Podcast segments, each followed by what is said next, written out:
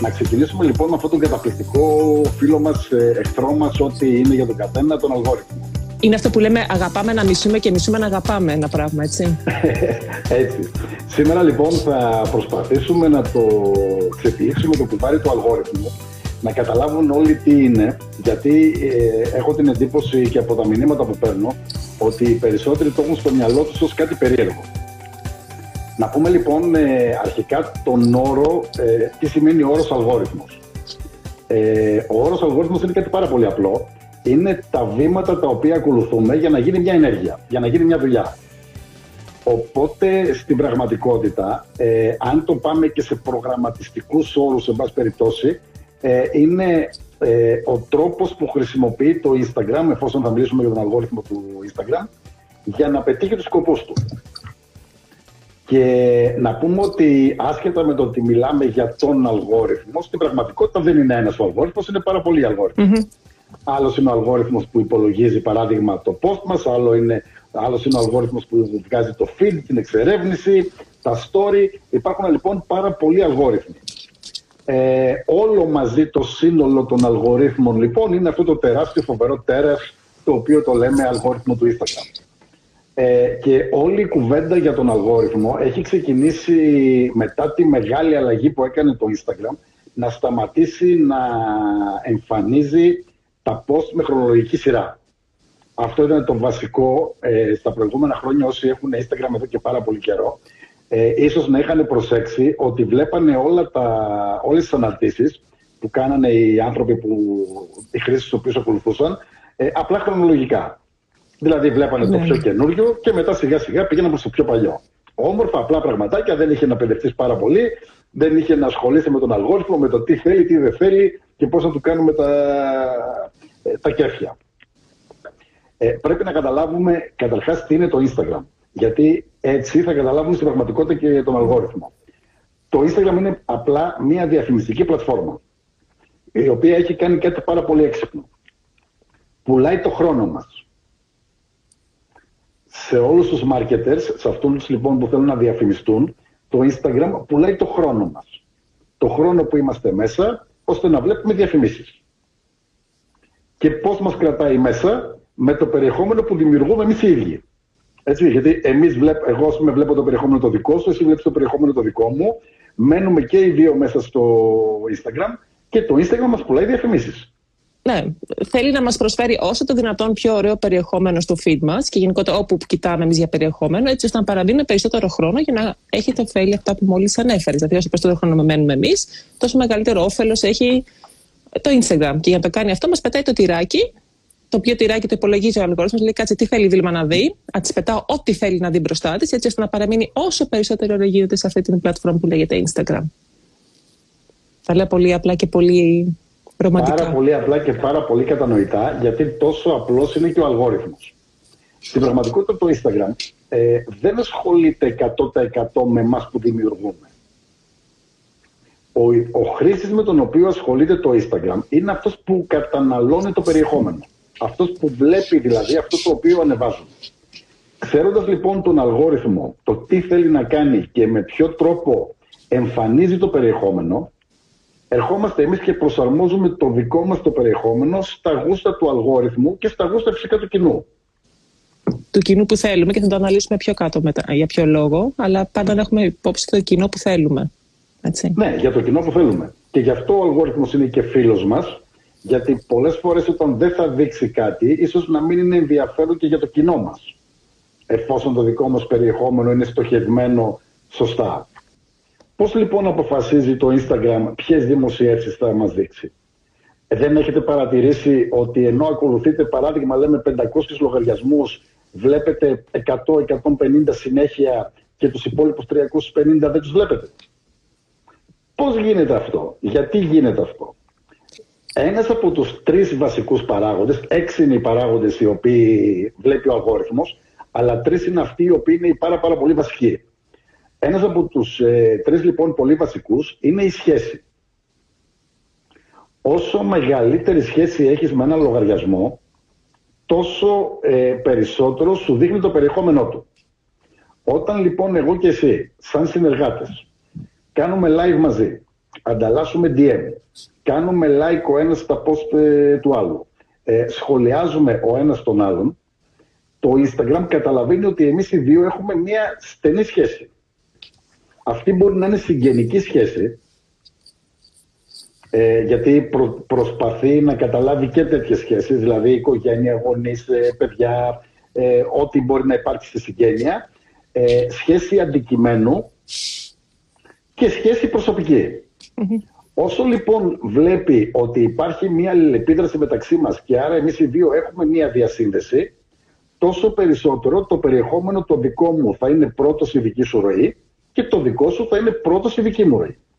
Εδώ έρχεται και όλο αυτό που λέμε το να χτίσεις μια κοινότητα. Όταν mm-hmm. έχεις μια κοινότητα, η κοινότητα έχει σχέσεις μεταξύ της. Άρα αυτό δίνει το σημαδάκι στον αλγόριθμο ότι αυτοί οι άνθρωποι μεταξύ τους, αυτοί οι λογαριασμοί μεταξύ είναι μια ομάδα. έχουν κάποια σχέση. Συνεπώς από τη στιγμή που έχουν κάποια σχέση, τα post, οι αναρτήσεις που, που κάνει ο ανάλογος λογαριασμός, τα δείχνει σε όλα τα μέλη της κοινότητας ή τουλάχιστον στο μεγαλύτερο αριθμό. Το, ε, ο δεύτερος παράγοντας, εκτός από τη σχέση την οποία προσπαθεί να δει το Instagram, είναι το ενδιαφέρον, το οποίο έχει να κάνει πάλι με την αλληλεπίδραση. Όταν λοιπόν εσύ κάνεις μια ανάρτηση και εγώ κάνω like κατευθείαν, σχολιάζω, δείχνω το ενδιαφέρον μου για την ανάρτησή σου στον αλγόριθμο. Ο αλγόριθμος λοιπόν καταλαβαίνει ότι εμένα με ενδιαφέρει το περιεχόμενό σου, άρα και την επόμενη φορά που θα κάνεις μια δημοσίευση, θα μου τη δείξει πρώτη-πρώτη, γιατί είναι αυτό που με ενδιαφέρει και θα με κρατήσει μέσα στην εφαρμογή.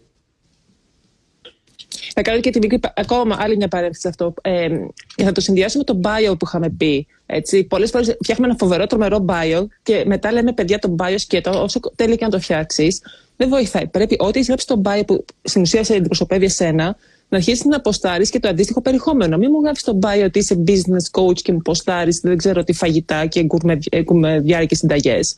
Δεν κολλάει.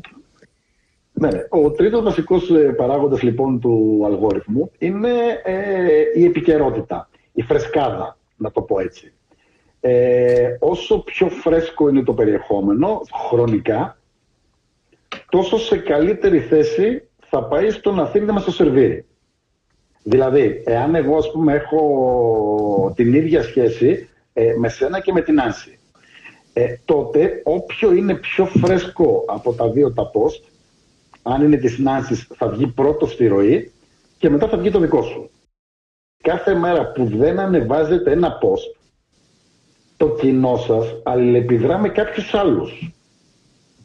Η Βίλμα, σαν Βίλμα, ε, θα μπαίνει στο Instagram.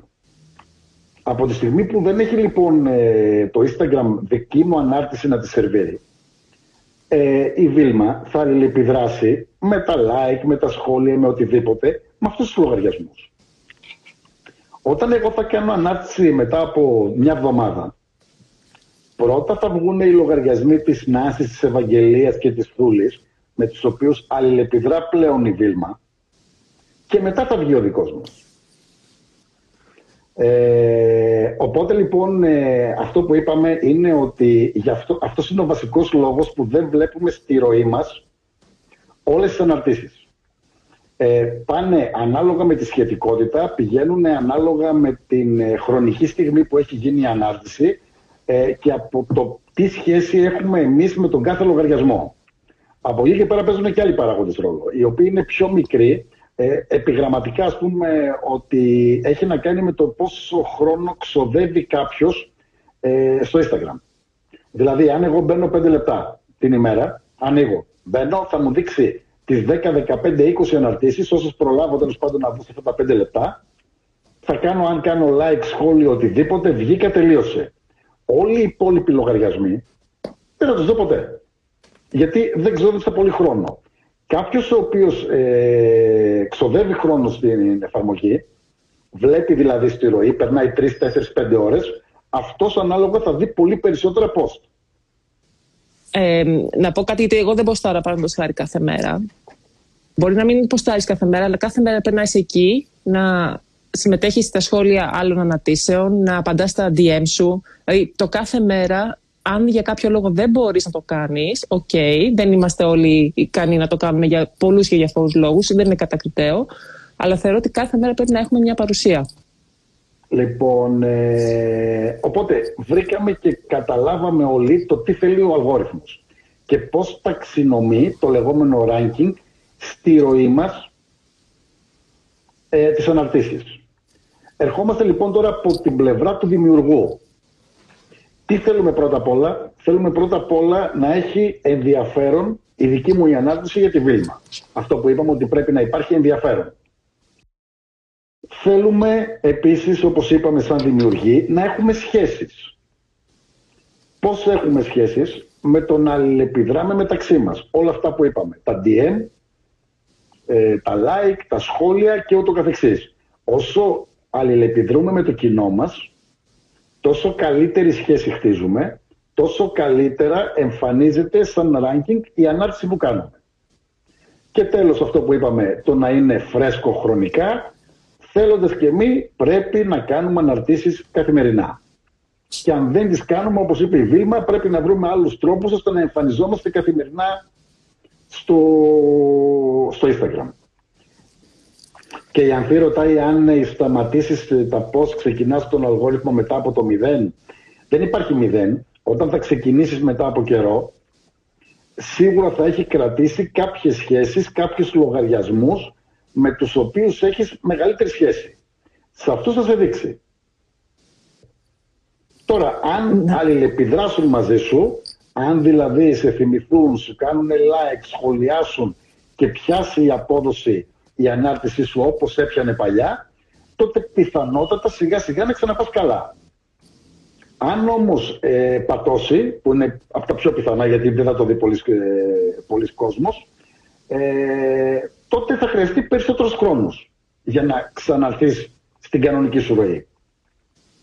Ε, να πούμε κιόλας ότι καλό είναι ότι άμα απουσιάσουμε ένα μεγάλο διάστημα από το Instagram, ε, πριν ξεκινήσουμε να ποστάρουμε και να περιμένουμε ότι επειδή ποστάραμε θα πέσει όλο ο κόσμος να μας ε, ε, μπει μπράβο και να μας κάνει like, ε, καλό είναι να ξεκινήσουμε πάλι την να εμφανίσουμε την παρουσία μας, είπαμε, με αλληλεπίδραση. Δηλαδή, να πάμε στα post των αλλωνών, να αρχίσουμε να σχολιάζουμε, να, να, να, πάλι τη σχέση μας στα DM, δηλαδή να δείξουμε στον αλγοριθμό, εδώ είμαι πριν ποστάρουμε και όπως είπες ο Στέλιος πάει λίγο άπατο. Εκμεταλλευόμαστε αυτό που είπαμε ότι εμφανιζόμαστε και αλληλεπιδρούμε έτσι ώστε όταν θα ποστάρουμε η ανάρτησή μας να εμφανιστεί σε μεγαλύτερο μέρος με τη βοήθεια του αλγόριθμου. Ρωτάει η Θούλη αν παίζει ρόλο η ώρα του post. Ε, Θούλη παίζει, όπως σου είπα, ένας από τους παράγοντες τους βασικούς είναι ε, η φρεσκάδα του post. Ωραία.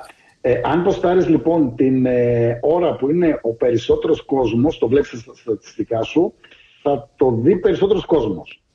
Βέβαια, σε κάποια ανάρτηση που είχα κάνει παλιότερα, έλεγα το εξής, ότι αυτό είναι μια καλή τακτική, αλλά ακόμη καλύτερη τακτική είναι να προστάρει όταν ε, μπορείς να αλληλεπιδράσεις πριν και μετά την ανάρτηση, όταν μπορείς να απαντάς στα σχόλια, όταν έχεις εσύ το χρόνο.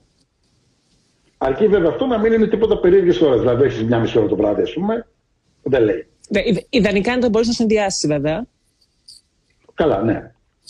Για πάμε Στέλιο, για πες μας λίγο για τα stories, γιατί έτσι μου αρέσει λοιπόν, να σε ακούω και να σε διακόπτω. Τα story τώρα έχουν να κάνουν με το κοινό που ήδη μας ακολουθεί. Δεν είναι λοιπόν το ιδανικό για ανάπτυξη. Και μόνο από άτομα Οπότε, τα οποία σε ακολουθούν. Έτσι. Είναι μόνο τα οποία σε ακολουθούν. Από τα άτομα που μας ακολουθούν. Ενώ στα post μπορεί να το δείξεις και σε άτομα που δεν σε ακολουθούν. Αυτό που έχει μια ιδιαίτερη βαρύτητα είναι η σχετικότητα. Δηλαδή, εάν εγώ όλη τη μέρα ανεβάζω φωτογραφίες με μαγιό και χρησιμοποιώ το, το marketing σαν hashtag και ο λογαριασμός μου είναι προσωπικό blog, εκεί δεν είναι απόλυτο ότι θα φιγουράρω στα 9 πρώτα. Λοιπόν, η εξερεύνηση. Γιατί και για την εξερεύνηση ακούγονται χιλιάδες πράγματα και περίεργα. Λοιπόν, καταρχάς όλες οι αναρτήσεις, μα όλες οι αναρτήσεις, ό,τι κάνουμε, βγαίνει στην εξερεύνηση. Η εξερεύνηση είναι ατελείωτη. Αν αρχίσετε και ψάχνετε, θα κατεβαίνετε για δύο μέρες, τρεις μέρες, πέντε μέρες συνέχεια και δεν πρόκειται να τελειώσει. Ο τρόπος με τον οποίο λειτουργεί η εξερεύνηση είναι ότι ανάλογα με το που έχετε κάνει like, ανάλογα με το που έχετε σχολιάσει, ε, που έχετε κάνει save και όλα αυτά, ε, σας και, προτείνει... και ανάλογα και τι λογαριασμούς έχεις ψάξει. Δηλαδή, άμα πάτε και κάποιον που μπορεί να ακολουθήσει, κάποιον που δεν ακολουθείτε, δεν έχετε κάνει ποτέ like, αλλά μπείτε σε ένα συγκεκριμένο λογαριασμό και κοιτάξτε λίγο τα post ενός συγκεκριμένου λογαριασμού. Μετά θα δείτε ότι θα τα εμφανίσει στην εξερεύνησή σας. Δηλαδή, γιατί καταλαβαίνει ότι έχεις κάποιο ενδιαφέρον. Γιατί ενδιαφέρον δείχνει με like, ε, comments, share, save, οτιδήποτε, αλλά και με το άμα ψάξεις κάτι συγκεκριμένο. Άστα με αλληλεπιδράσεις. Εδώ να πούμε κάτι το Όλα καταγράφονται. Ίσως να μην το έχει παρατηρήσει ο κόσμος, ότι στην εξερεύνηση εμφανίζονται οι λογαριασμοί που δεν ακολουθείτε. Ε, αυτό που είπαμε από την αρχή. Εφόσον καταλαβαίνουμε λίγο το πώς λειτουργεί ο, ο αλγόριθμος, ερχόμαστε στην ε, μεριά το ότι είμαστε δημιουργοί. Ως δημιουργοί λοιπόν πρέπει να δώσουμε αυτό που θέλει ο αλγόριθμος. Τι θέλει, θέλει συνέπεια και θέλει να τον βοηθήσουμε να καταλάβει τι είναι το περιεχόμενό μας για να μπορέσει να το σερβίρει στο ανάλογο κοινό. Εάν εμείς κάνουμε ε, αναρτήσεις οι οποίες έχουν να κάνουν με το ντύσιμο, ο αλγόριθμος από μόνος του θα βρει το ιδανικό κοινό και θα σερβίρει αυτό το περιεχόμενο σε ανθρώπους οι οποίοι ενδιαφέρονται για το ντύσιμο. Λοιπόν, οπότε όταν ξέρουμε πώς βγαίνουν ε, όλες, ό,τι ανεβάζουμε, όποια ανάρτηση κάνουμε, όταν ξέρουμε πώς την αντιμετωπίζει ο αλγόριθμος, μας είναι εύκολο να κάνουμε τα χατήρια του. Και άμα κάνουμε τα χατήρια του, θα κάνει και αυτός τα δικά μας χατήρια. Ως δημιουργός, κάνε το καλύτερο περιεχόμενο σε μια συγκεκριμένη κατηγορία. Όσο περισσότερα like και σχόλια παίρνεις, τόσο σε περισσότερο κοινό θα εμφανίζεται τόσο περισσότερα like και σχόλια θα παίρνεις και ξανά σε περισσότερο κοινό θα εμφανίζεται. Και όταν λέμε θα εμφανίζεται σε καινούργιο κοινό, για μια επιχείρηση τι σημαίνει, ότι προβάλλεται σε περισσότερο κοινό. Αυτός είναι και ο λόγος που είναι μια επιχείρηση στο Instagram, η προβολή της.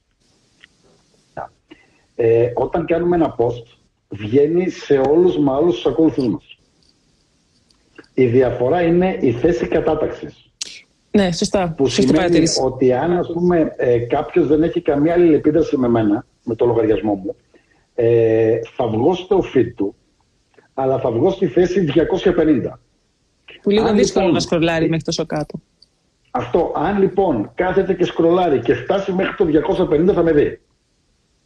Συνήθως όμως κανείς δεν κάθεται να σκρολάρει μέχρι το 250. Μπαίνουμε, βλέπουμε 15, 20, 30, 50 αναρτήσεις, φύγαμε.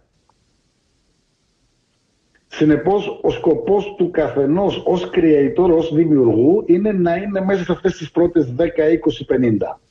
Βοηθάμε, λέει, ένα post, αν μετά από λίγο το ανεβάσουμε και στα stories. Πάρα πολύ ωραία ερώτηση. Το βοηθάς πάρα πολύ. Και το βοηθάς για τον εξής λόγο. Θα βγεις στο feed αρκετού κόσμου.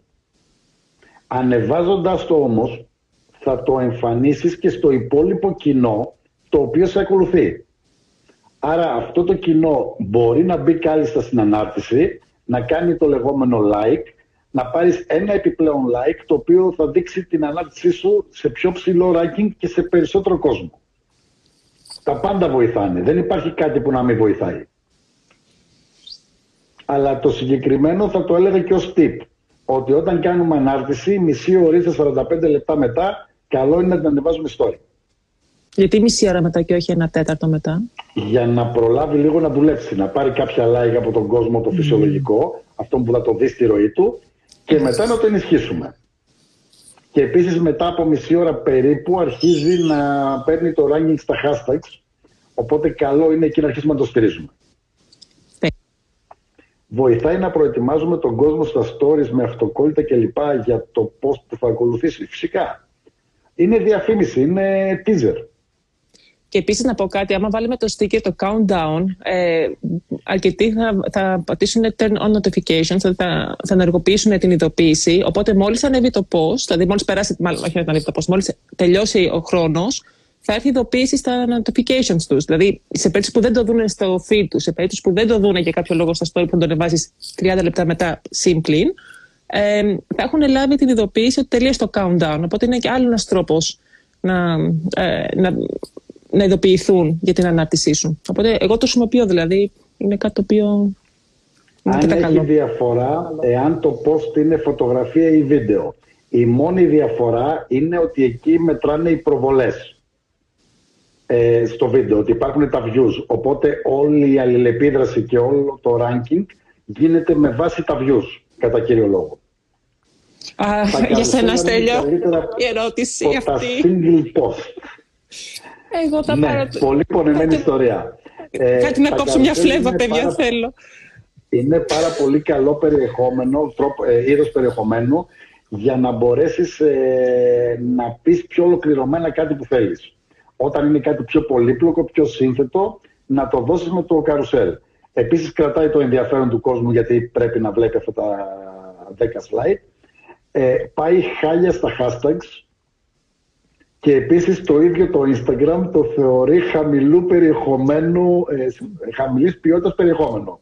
Ναι, και εγώ την πρώτη φορά που το είδα σε μια διαφήμιση που πήγα να κάνω και μου το έβγαλε χαμηλό, χαμηλή ποιότητα περιεχομένου.